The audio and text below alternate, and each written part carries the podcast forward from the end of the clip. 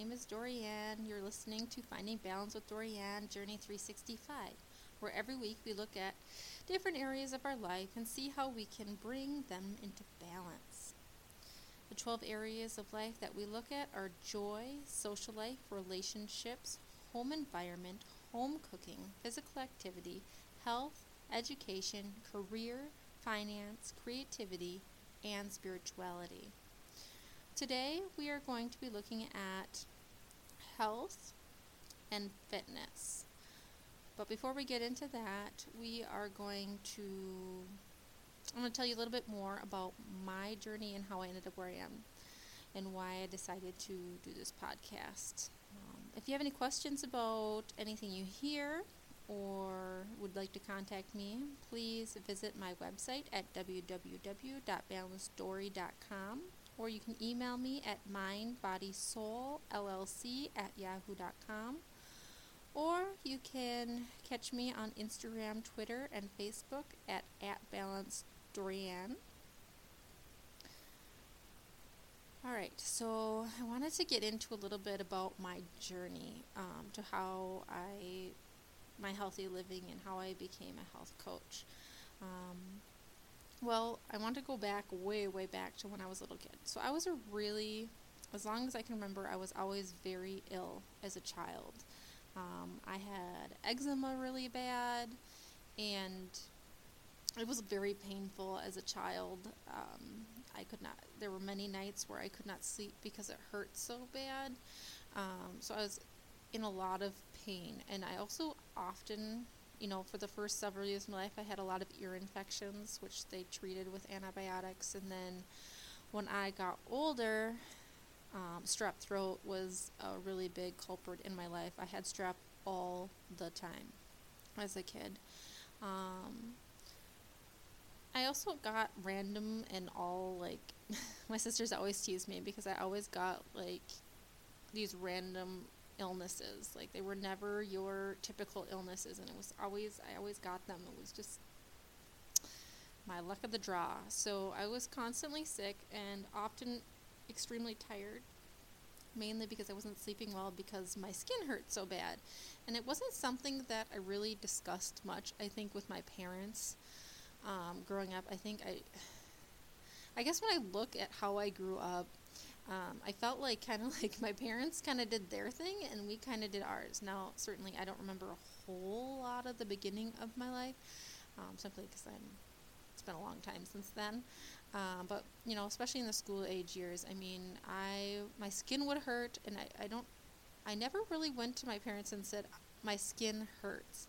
Um, I just went to the medicine cabinet where my steroid cream was, and I would put it on. Um, and it didn't always help. In fact, a lot of times it didn't. And um, so I was always in a lot of pain, and I was super self conscious about it because I would always have sores on my arms um, and legs. So it was something I really struggled with. And to be honest, I don't know how. I, I don't think I would have made it through school without my best friend. Um, who I met in Girl Scouts. And um, I was in Girl Scouts for 13 years, and uh, me and her met in kindergarten.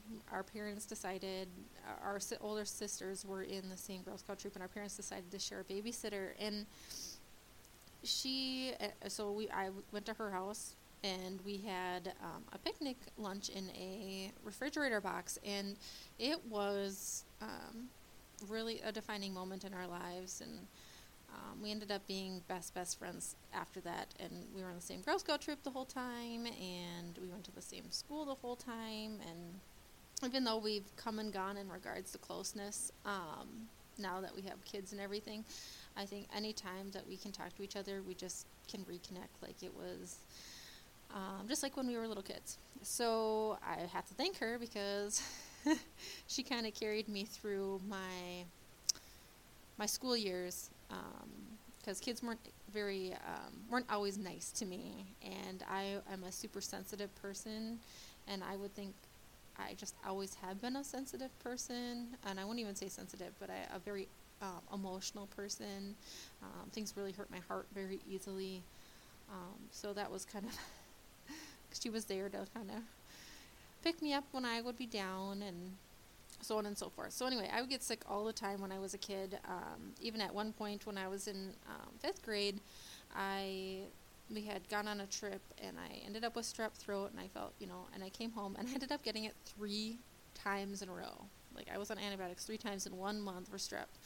Um, so much so that at the end of the third round of antibiotics, they tested, they retested me for strep just to make sure that it was gone. And it was. So I really, you know, after that, I didn't get strep for a while, though um, at that point, you know, puberty was setting in, and um, I got, you know, my my monthly cycle, and I started um, started that, and it was really um, not good for me. so I would get really sick with that um, to the point where I would. Um, you know, I don't even think I even talked to my parents about it, but like the pain would be so bad that I things would st- I would start blacking out and get super nauseous, and then I would throw up, and I would pass out on the floor for hours in the bathroom in the middle of the night. I never really woke my parents up for that. Um, I know my parents knew that I had that I was having a lot of pain, but a lot of it I kind of did on my own, and I just sort of went through it. And as I was growing older, I mean, the doctors decided to that the best thing to do for me was to put me on um, birth control um, at a very young age, and it didn't really help me. um, I was still having trouble. I was going home sick from school every month. Um, my flow was super heavy um, to the point where uh, I'd have to wear like three or three pads at a time so that I wouldn't leak through. And so I was um, extremely miserable when it came to that. And so when I hit high school, well, I got scarlet fever in ninth grade, and then when I hit high school, they finally decided to put me on the, you know, the Depo shot, which was, um, to my relief, I stopped getting my period, and I was like so grateful for that at that time because I had been in so much pain for so many months um, that high school was actually um, my eczema kind of went away uh, in high school. I was able to be more active. I mean, I was still pretty tired, but um, I was still able to be more active, and I didn't have, and I didn't get sick as much as I did um, all the years before that. So high school was pretty good for that. Um, but when I got into college, for some reason, um, I ended up having the same pain that I always had um, with my periods, but without my period. And it was so excruciatingly bad that, um, you know, at that point I did talk to my mom about it. Um, she took me to the doc. Actually, she t- she called the doctor. The doctor gave me an appointment, but then they decided to just send me in for an ultrasound right away before seeing me. Um, but the doctor decided that they needed to check my gallbladder and not um, my reproductive organs because clearly my pain was not coming from my reproductive or- organs. So I went in for that ultrasound, and I can I still remember, and they're ultrasounding my gallbladder, which is not having any problems at all. And I'm like, no, it's down here. The pain is down here. And they wouldn't listen. So when we went to the doctor after that, you know, she started pushing on my stomach and everything was okay for the most part. And she got a phone call in the middle of the examination. So she had to go. So she left the room. And while she was out of the room, the pain started to happen again. And my mom ran and got the doctor. And the doctor came in, and I was white as can be, pale white, and I was about to pass out um, in the room. And she was like, I don't know what's wrong, but clearly there's something seriously wrong. And um, they put me in the hospital for 24 hours. And while I was in the hospital, they put me on morphine offset by Percocet as often as the pain happened, which was every couple hours. So here I am, the scared 19 year old girl um, in the hospital, my, you know, by myself, um, in so much pain. And they're giving me these drugs, and I'm miserable. Miserable. And at the end of my 24 hour stay there, pain's still happening, the doctor released me after they did a ton of scans, they did CT scans, and they found a couple cysts, but nothing that they thought was anything to be on my ovaries, but nothing that would be considered causing this much pain within my body. So they chalked it off to constipation, which I had. Yeah, you probably don't need to know this, but I had been having plenty of bowel movements while I was in the, in the hospital, so it was not constipation. So they sent me home with an open prescription for Percocet and said, It's nothing. And the pain continued.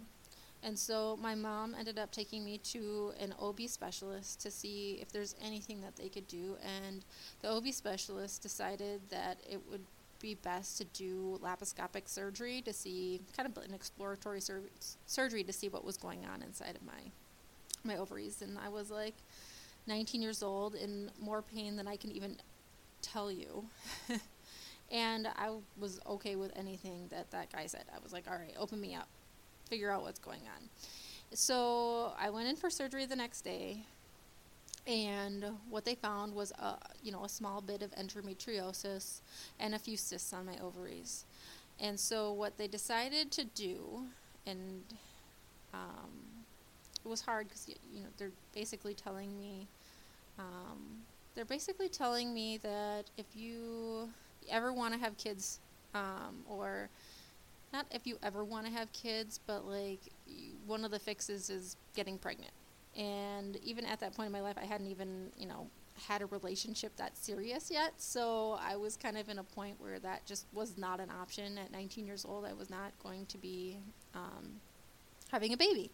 So they decided to put me on an experimental uh, dose of Lupron which basically, from what they described it, as put me in menopause for six months.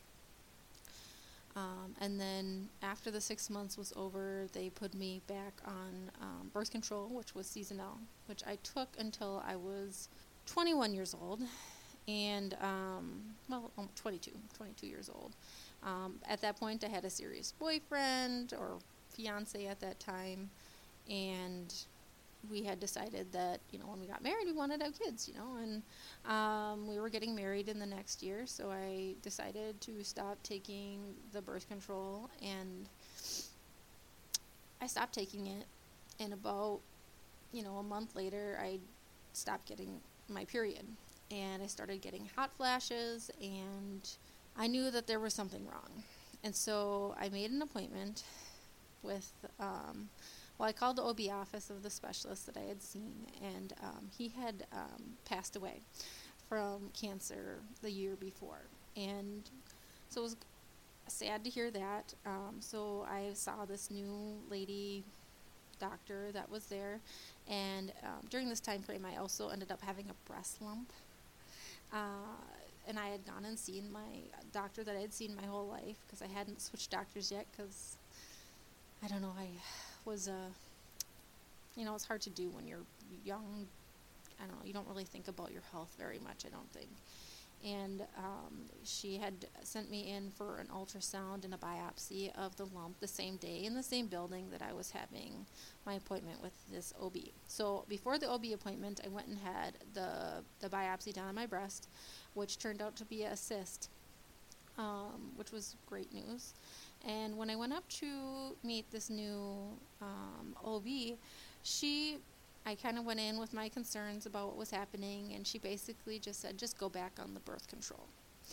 And I said, well, I don't want to be on birth control, and there's something um, not right here. There's something wrong. And she kind of poo pooed me and was kind of short and didn't really want to do anything. And I just said, can you just test my FSH level or um, test, just do some blood tests, like from when I did the Lupron stuff. And so she finally said yes i'll do the blood test so i went in and i had the blood test done and i you know she said i'll let you know by the end of next week um, what is the results and so by friday and so I was, all week i waited around wondering what the answers were going to be what was going to happen and um, on friday I, didn't work on fridays and i only worked four days a week and I kind of waited around the house by myself, kind of hoping to hear from the doctor. And um, I called the office once, and she was busy and couldn't get to the results. And so I waited. And after five o'clock came along that Friday, I kind of thought, well, I was kind of mad at her. She was already kind of rude to me at the appointment, and I was like,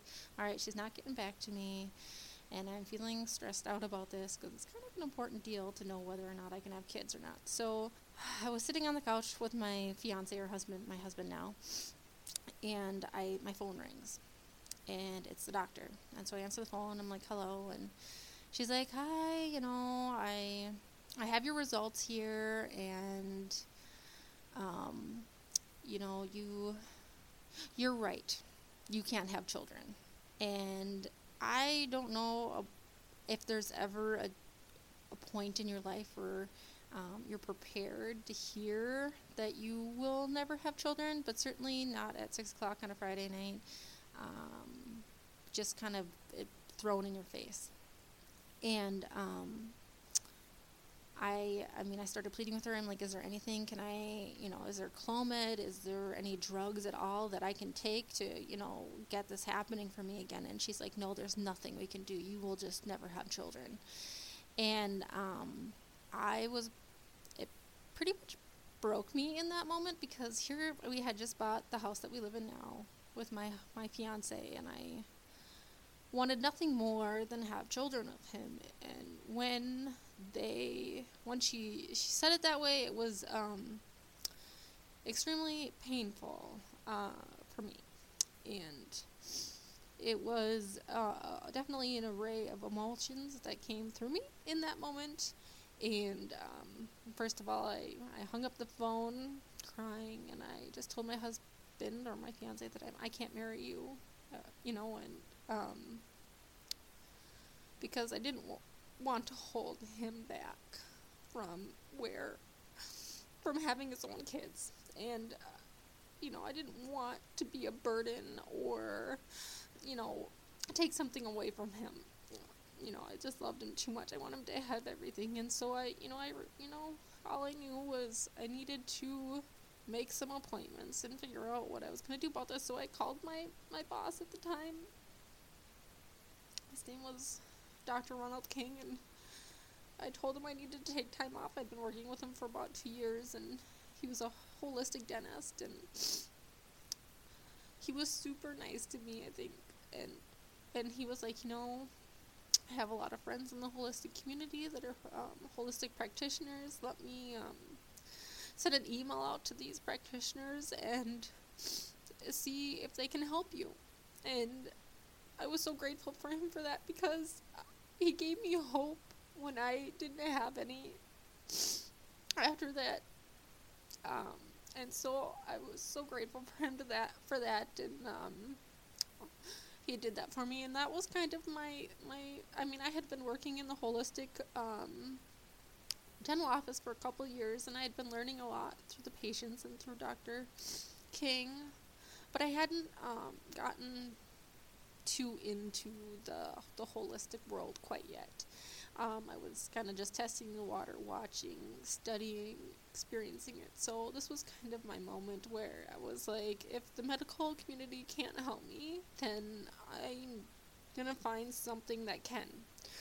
So um, I found myself, inter- you know, on the internet researching all sorts of different things, and a few of the practitioners wrote back about um, different options, and I, I, I, saw a few of them um, for a long time, and um, they just weren't. You know, I'd like to say that the happy ending is that I was able to have children um, myself, or I shouldn't even say that biologic chil- biological children. But um, if there's one thing that I've learned from my life, from my experiences, is um, I don't really like the word can't. Um, that's about the moment you're going to see me push as hard as I can can. Um, so um, it was always something that I, you know, I cried. Now in this this moment, I didn't realize actually until a couple days ago how much um, that moment when I talk about it still hurts. Um, so anytime, because anytime you get married, people always ask, specifically when I was in the dental, always ask, when are you going to have children? And um, my answer was always, and it was never painful, it never hurt when someone said that to me. I just always said, it's not a matter of if, it's a matter of when and how. And uh, I truly um, agree. You know, I have two beautiful children now, um, and that that came to me through adoption, and I could not be more grateful to and thankful for their, their birth parents for um, giving me the opportunity to um, be a parent. So that year that, you know, I guess I found out in October, well, November, November, first week of November, I found out that I couldn't have children, and um, it was painful, and I just, I think what I did was I just, it just motivated me to try harder, to to eat better, to do anything that I could to heal my body. I was I was learning a lot, and um, you know, is when spring came and I was kind of feeling in a better place about things, and I was having hope that for our future, and we were getting ready to, you know, really starting to plan our wedding, which we planned pretty. Because of this, we got kind of off track. And we had started to plan our wedding. I, you know, clearly kind of didn't want to plan the wedding simply because I, you know, really didn't want to hold my husband back, but he stood by me 110% and said, "You, I am marrying you. It does not matter. We will have children." And um, he was a real support for me in that as well, and I'm so grateful to for him every day, and I'm so glad that he is my partner in raising my children. And um, so anyway, so when we got to, you know, April when Easter came along, it was like we need to start planning this wedding if it's going to happen next October or this coming October. So me and my husband, we we decided to plan or we started talking about like who should we invite to the wedding? What should the wedding, you know, how many people should we invite? And so we had kind of talked to my par- my parents about who they'd want to invite and we talked to his parents about who they'd want to invite and we kind of all talked a little bit about that on Easter. And then we, the week was going on, I had just got a brand new um, car. I had, like, I had had car trouble and I got a new Cobalt and I was like so excited about it. And so, anyway, it was kind of a busy week. And one day, that week. I was I was working. I was putting a, a rubber dam on a patient at the dental office, and getting ready to do some dentistry when um, the receptionist in the office came into the room and said that my husband, well, she said, she called my husband by his name, and I was like, who? Because um, he was my fiance, that, and he had never called me at work before, and I was like, who's on the phone? And um, she she said that again, and she's like, and so I just knew in that moment that there was something wrong. And I got up from the chair and I went and I answered the phone in the consult room and I said, I said, what's wrong? And he could barely get the words out, but he said that his father was dead. Um, and it was, uh, he, um, it took, I mean, it took him a while to get the words out, but his dad had committed suicide and, um, he was like him and his dad were inseparable, so that was extremely um, painful for my husband. And so, um, you know, of course, I, I rushed out of the dental office, and I'm um, I'm a super like, um, or I was at the time. I was super. It, it was very important to me to always say thank you and goodbye every day, and I mean it still is, but um, it, it, was more of a superstitious thing. And I wasn't able to say thank you and goodbye to Dr. King that day. And um, it was the first time in all you know the two two and a half years that I'd worked for him that I hadn't been able to do that. And um, so I rushed out of the office, went you know went home and went about my you know taking care of and being there for my husband and his family and you know it was a, a pretty hard time for kind of a you know if you're thinking at 365 365 days kind of a, a hard 365 days and um, Derek's friends wanted to get together with him on, on Sunday to kind of show their support for him. And so we had them over to our house, and I had a couple friends from work come, and one of my coworkers let me know that Dr. King was in the hospital. So um, it turned out that, so it was a Thursday that that I got the phone call that Derek's dad had passed away, and um, I, I guess on Friday, Dr. King had um, fallen ill at at the office, and um, so I of course was distraught about the fact that he was ill too, and he hadn't even told me because he had been talking to me on Friday and you know giving me some support information about suicide, and he didn't say anything about being sick, and um, he. Um, so I, of course, left the party to go see Dr. King because I wanted to see him and see how he was doing. And um, when I got to the hospital, we heard, you know, at that point, they knew that he had um, a tumor in his stomach. And um, and what had happened is it had um, lacerated. So he was internal bleeding. So that's the only reason they found it was because um, he had passed out from the, the loss of blood. And so they were going to do surgery. So the day that we buried Derek's dad was the day that Dr. King had his surgery. And, um, you know, if you um, want to look at different illnesses that people have, from me being um, being sick my whole life and having this issue with um, endometriosis and all these different issues that um, there weren't really any options for me um, to uh, the mental illnesses that um, my husband's um, dad was going through. Um, but there wasn't real, real good options for him as well in regards to treatment. And Dr. King, who was a fairly healthy person, lived a pretty healthy lifestyle, um, and then, you know, to find out that he has cancer unexpectedly and a pretty far along cancer um, was uh, difficult. So for the next 18 months, um, I, that he fought his battle with cancer, I stayed alongside of him um, and made sure that I that that office ran as well as I could to help him. And um, he struggled and he tried and he, he researched and he researched and he shared his research and he was such an amazing person and watching someone struggle with cancer and I mean anybody who's ever seen cancer it's a really painful and not um, not fun and there's a lot of really hard days for them um, and you know I got you know, I saw that firsthand, and I did everything that I could in my power at the time to support him. And um, what I learned from him and from his experience, and from my experience, is that uh, nutrition and health, a healthy mind, a healthy body, makes a difference.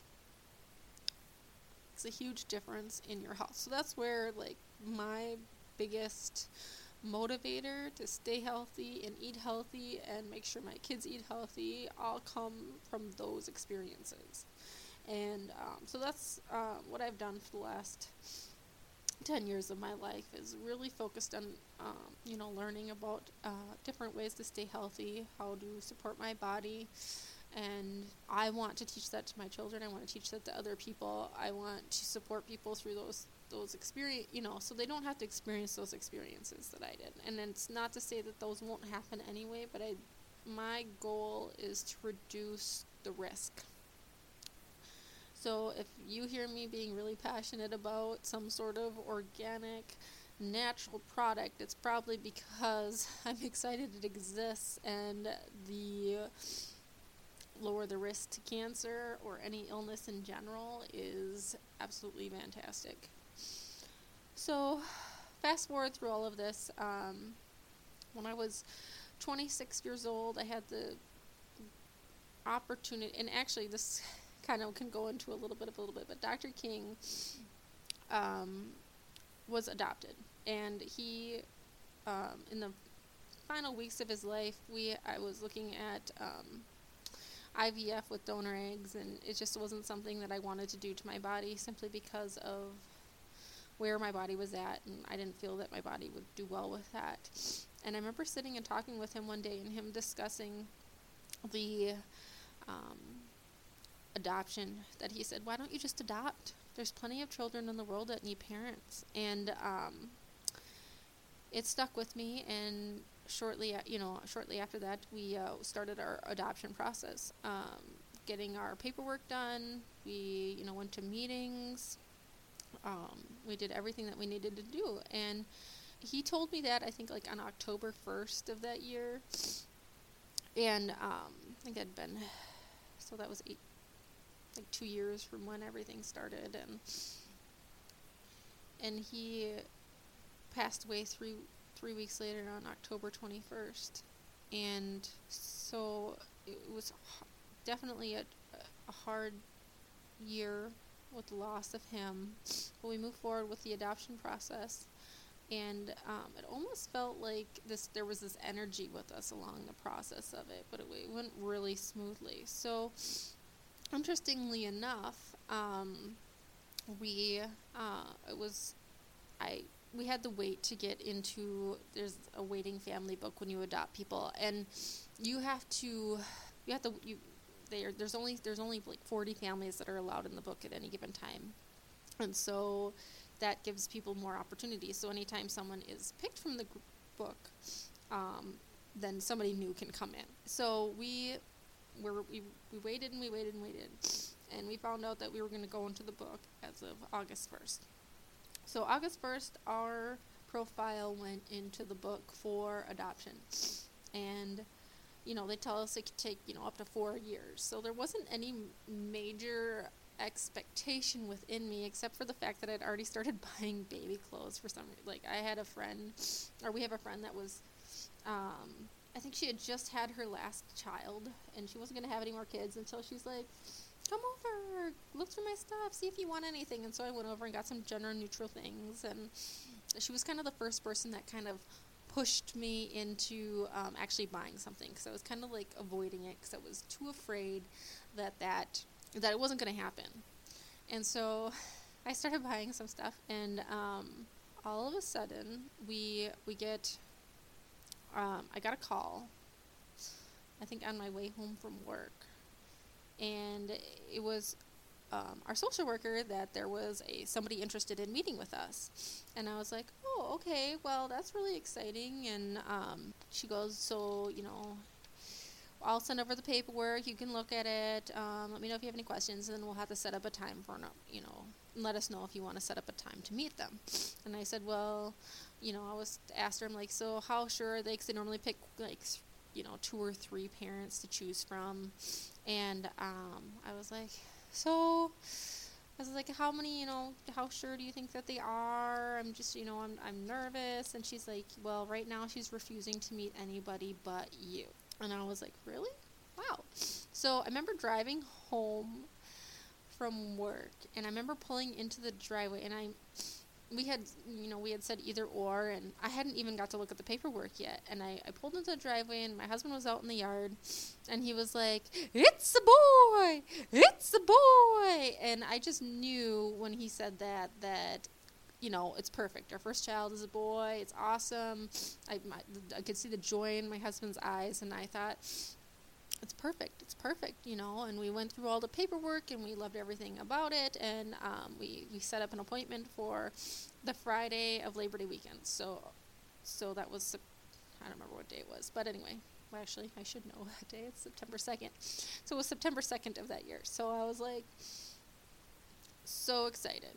And I remember t- talking to my my new boss about it, and he was like, "All right, good luck." You know, everybody was super supportive. So you know, we went and we took a drive out because um, it was about an hour, I think about an hour and a half drive to where we were meeting um, the birth family, and we drove out there, and it was this um, you know, she didn't. she was pretty young, and she, she she didn't talk much, and I was try to talk for you know and derek doesn't talk much and we talked and um, you know they always tell you not to expect to be asked to be the birth you know be the parent um, in the first meeting. So i wasn't expecting anything to come out of it other than to meet her. And so at the end of the appointment you know they kind of you, you get in this room they talk to you separately they bring you together you talk to each other and then they separate you out and then they talk to you um, separately to see if you know anybody has questions for each other or if one's like, ah, I don't really think that this is a good match or whatever it is. And um, we, you know, we were happy.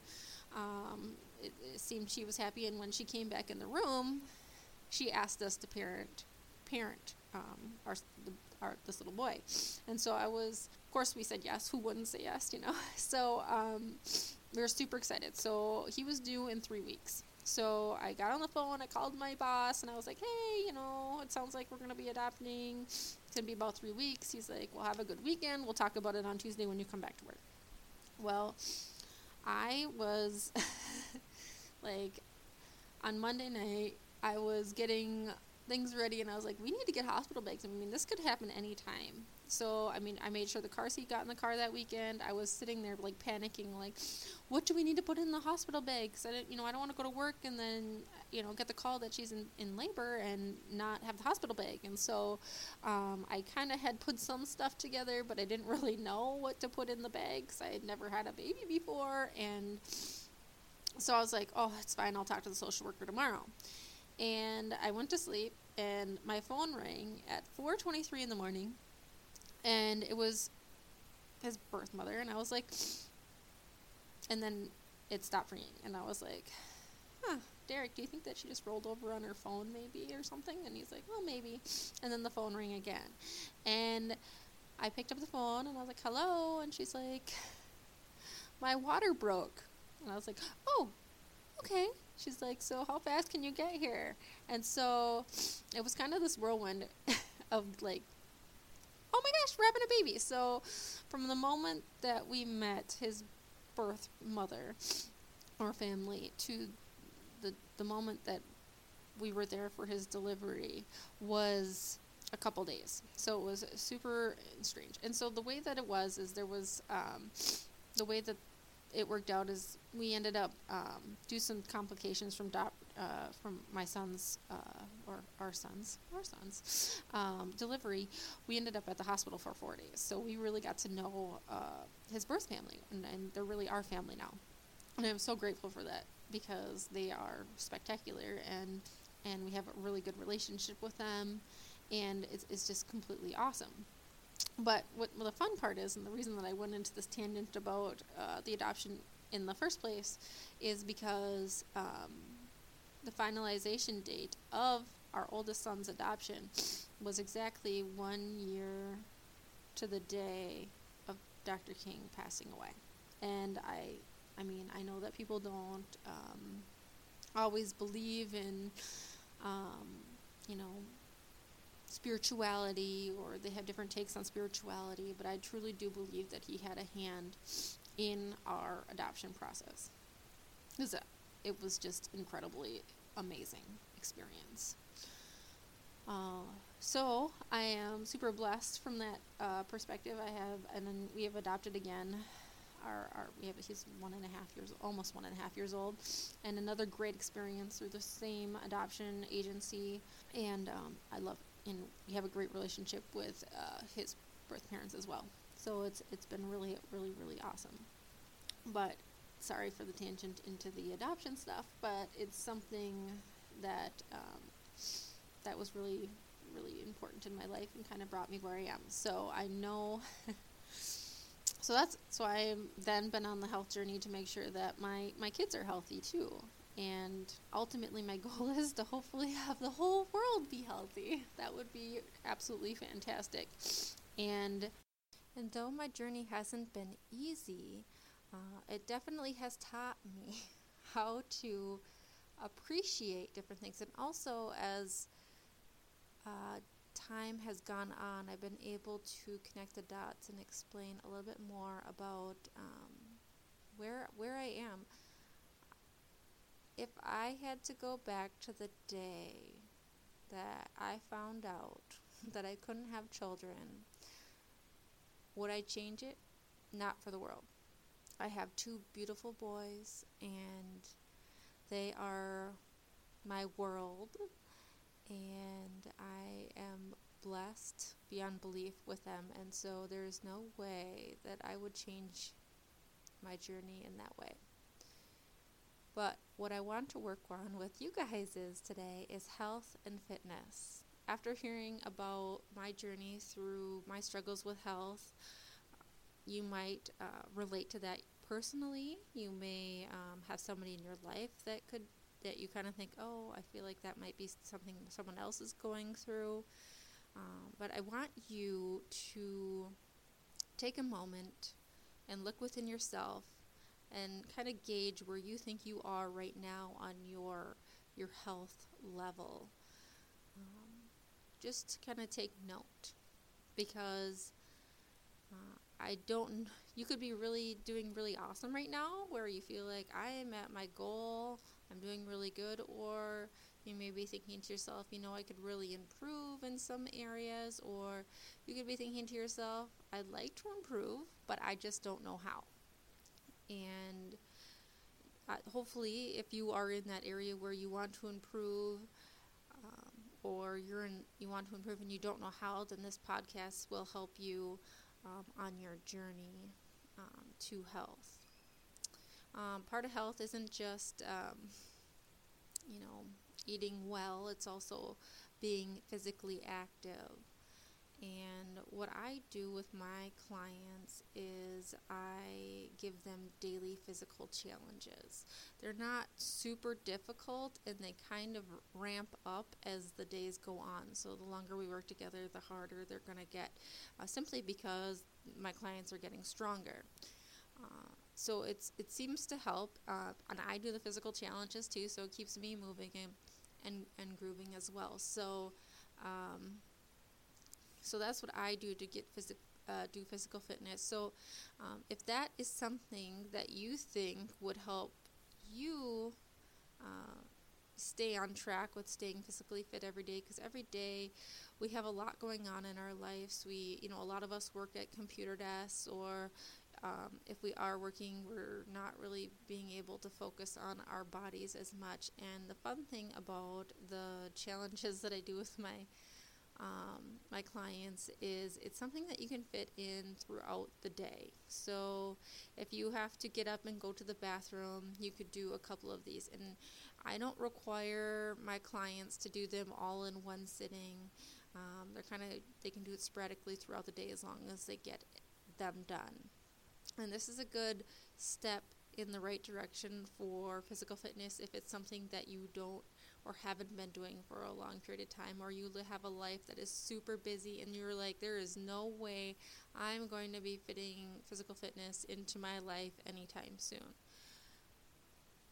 So, that is an idea if you are um, a person who's like, uh, I don't want to work out, that's not something I'm going to do, um, then that might be a way if you thought that that was something you wanted to bring in balance into your life, a way to bring a little bit of balance into your physical fitness.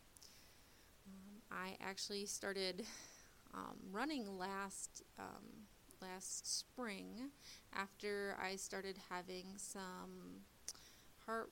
Uh, it was it's called an unexplained or unexplained sinus tachycardia, basically, is what I was starting to have. And it was pretty bad for a while. And what, um, and I went to many, many specialists, and no one really knew what was going on, and they couldn't really give me a good answer to what it was that was happening. And so I um, really tightened up my my my health, healthy eating. I tailored out my diet to be super super strict. Um, I visited my chiropractor and my acupuncturist, and I started uh, I joined a gym and I started doing cardio. And cardio was one thing that I always said that I would never do. Like people would tell me that they were running in 5Ks, and I was like, that is never going to happen for me.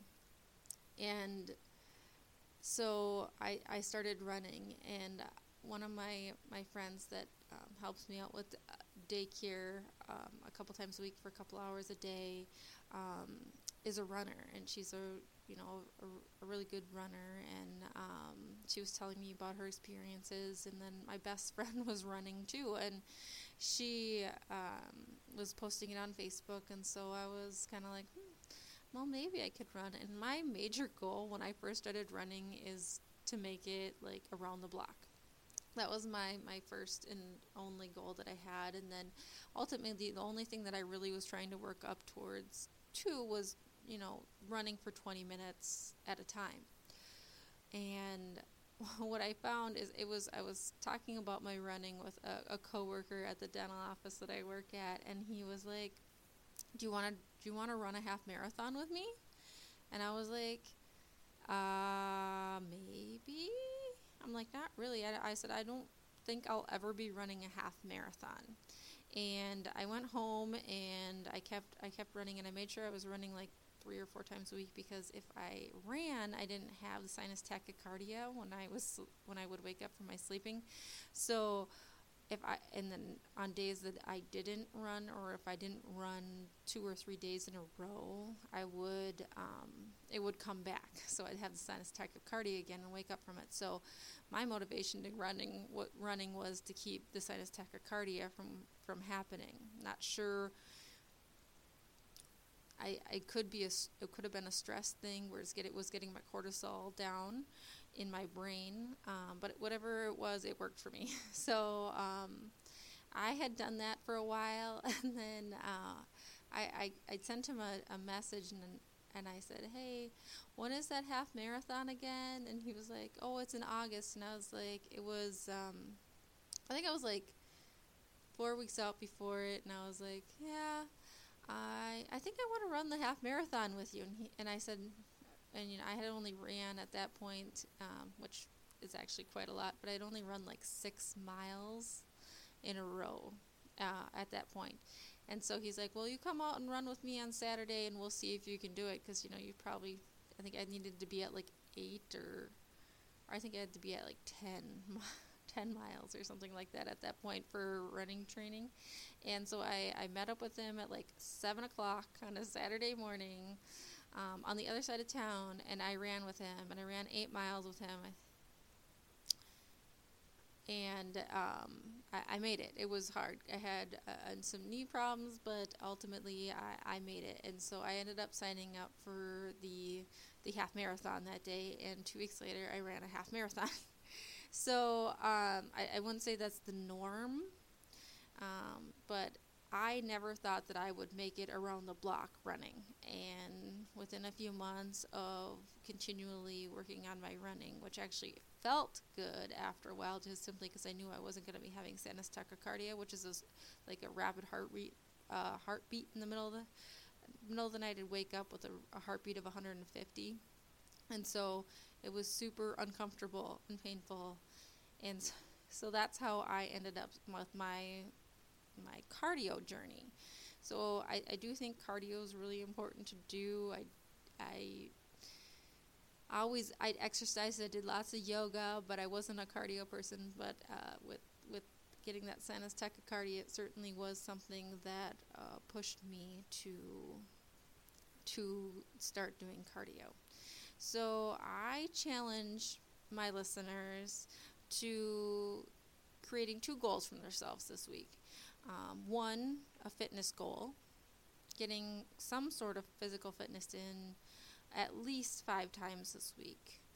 And um, health wise, um, I guess that kind of goes towards your health. So you could guess use that as your other goal. But health wise, I want you to um, think of an idea about how you can improve your health.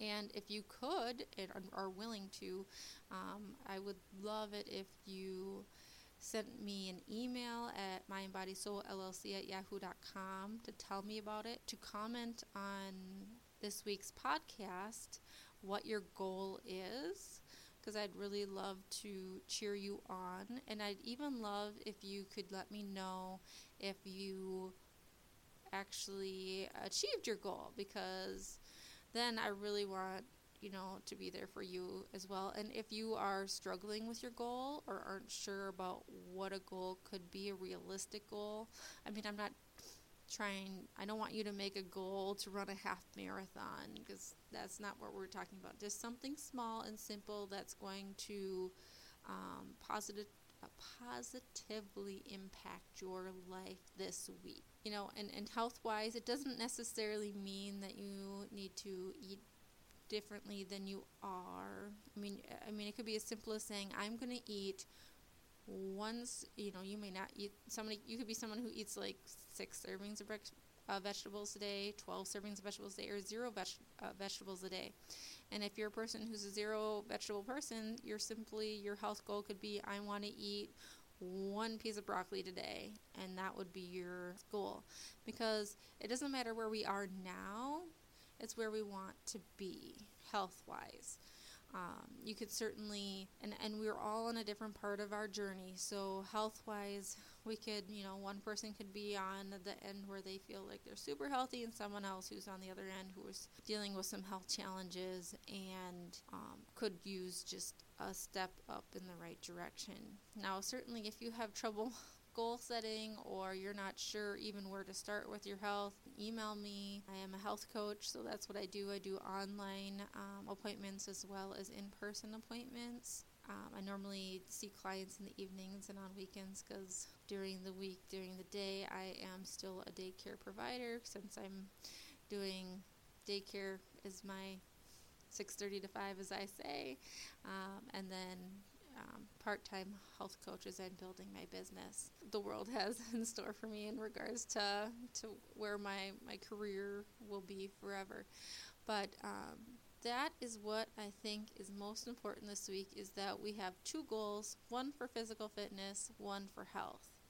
It could be healthy eating. It could be, I am so stressed out right now. I need to just sit down and chill with a, you know, some tea or take an Epsom salt bath and just relax. I mean, even drinking more water is a health goal. So I'm really excited to hear what you guys' health goals are. I feel like I need to make a health goal this week. So, my health goal is to make six healthy recipes. See, I'm, I report record this podcast earlier, and um, if I haven't mentioned it yet, but we're doing, um, I'm partnered with The Real Pantry, which is a real food seasonings company. She also makes a couple different um, mixes of different, um, like, I think there's some brownies that are I don't know. She has some great products anyway. But anyway, I partnered with her with a, a, few of her herbs. There's five different herbs that I've partnered with her with, and I've created six different recipes that are going to be posted throughout the week on my Facebook page. It'll be on my website at www.balancedory.com or I will be on my Facebook page, my Twitter, and my Instagram, which is all at Balanced Dory Ann. Um, and so she's also going to be offering a super awesome discount for my clients, which I can tell you now because this will air after the big news is revealed on Sunday. So she is offering 15% off all first time orders with our 50, all orders, 15% off all orders, and then free shipping on your first order, which is a really awesome deal. She has a standard um, first time buying um, special, which is 10% off plus free shipping. So 15% off is a pretty darn good, and I am definitely even going to order off that because I have now I had bought some sample packs, um, like there were gift sets with four different seasonings in it. I don't know, it was five, five different seasonings in it, and so I and gave it to my um, my siblings and step siblings for Christmas this year, and um, so I used I had gotten one for myself too because I was like I want to try the different herbs too, and so I've been using those for my recipes this week, and they were really really good. And actually, I got to try this herb um, herb de Provence, as I'd say. I'm sure if you say it French like, it would be different, but or in French, um, would be different. But that's how I read it, and I tried it, and it has in there. What does it have? It has thyme, rosemary, summer savory, marjoram, lavender, oregano, parsley, and tarragon. And I I hadn't ever had this seasoning before, and it's super good. So, my health goal is to create more recipes using Real Pantry um, seasonings and feeding them to myself and my family and my daycare kids. And my physical activity goal is to get my running in at least three times this week because I have been haven't ran in about three weeks now and I I just haven't had time with the holidays and everything. So that are those are my goals. I look forward to hearing about what your goals are. You have any questions or you like my podcast have some suggestions for my podcast or if you want to do some you know what I would call empathy corner which I wanted to do this this time but nobody emailed me empathy corner where maybe somebody's having a hard time and um, I can talk about it on the podcast and we can give them some support. And then also, high five corners, I would call it, is I call them the heck yes, is basically anytime that you meet your goal. I want to hear about it so I can share it on the podcast so we can celebrate it with you. So I'm hoping that this week I will receive some emails and some likes and some comments and if you like my podcast or um, if you could do me a solid and share it with others, the more listeners I have, the better I do. And the more people I can celebrate their their good times and support them in their hard times and we're going to get through this. We're going to find balance this year and it's going to be great. So, with that being said, I'm Dorianne. Thank you for listening to Finding Balance with Dorianne, the Journey 365 podcast. For more information about my business, Mind Body Soul LLC, I'm a health coach, health and wellness coach. Um, you can visit my website again at www.balancedory.com. Thanks for listening. I hope you have a wonderful week, and I look forward to hearing from you soon. Thank you. Bye bye.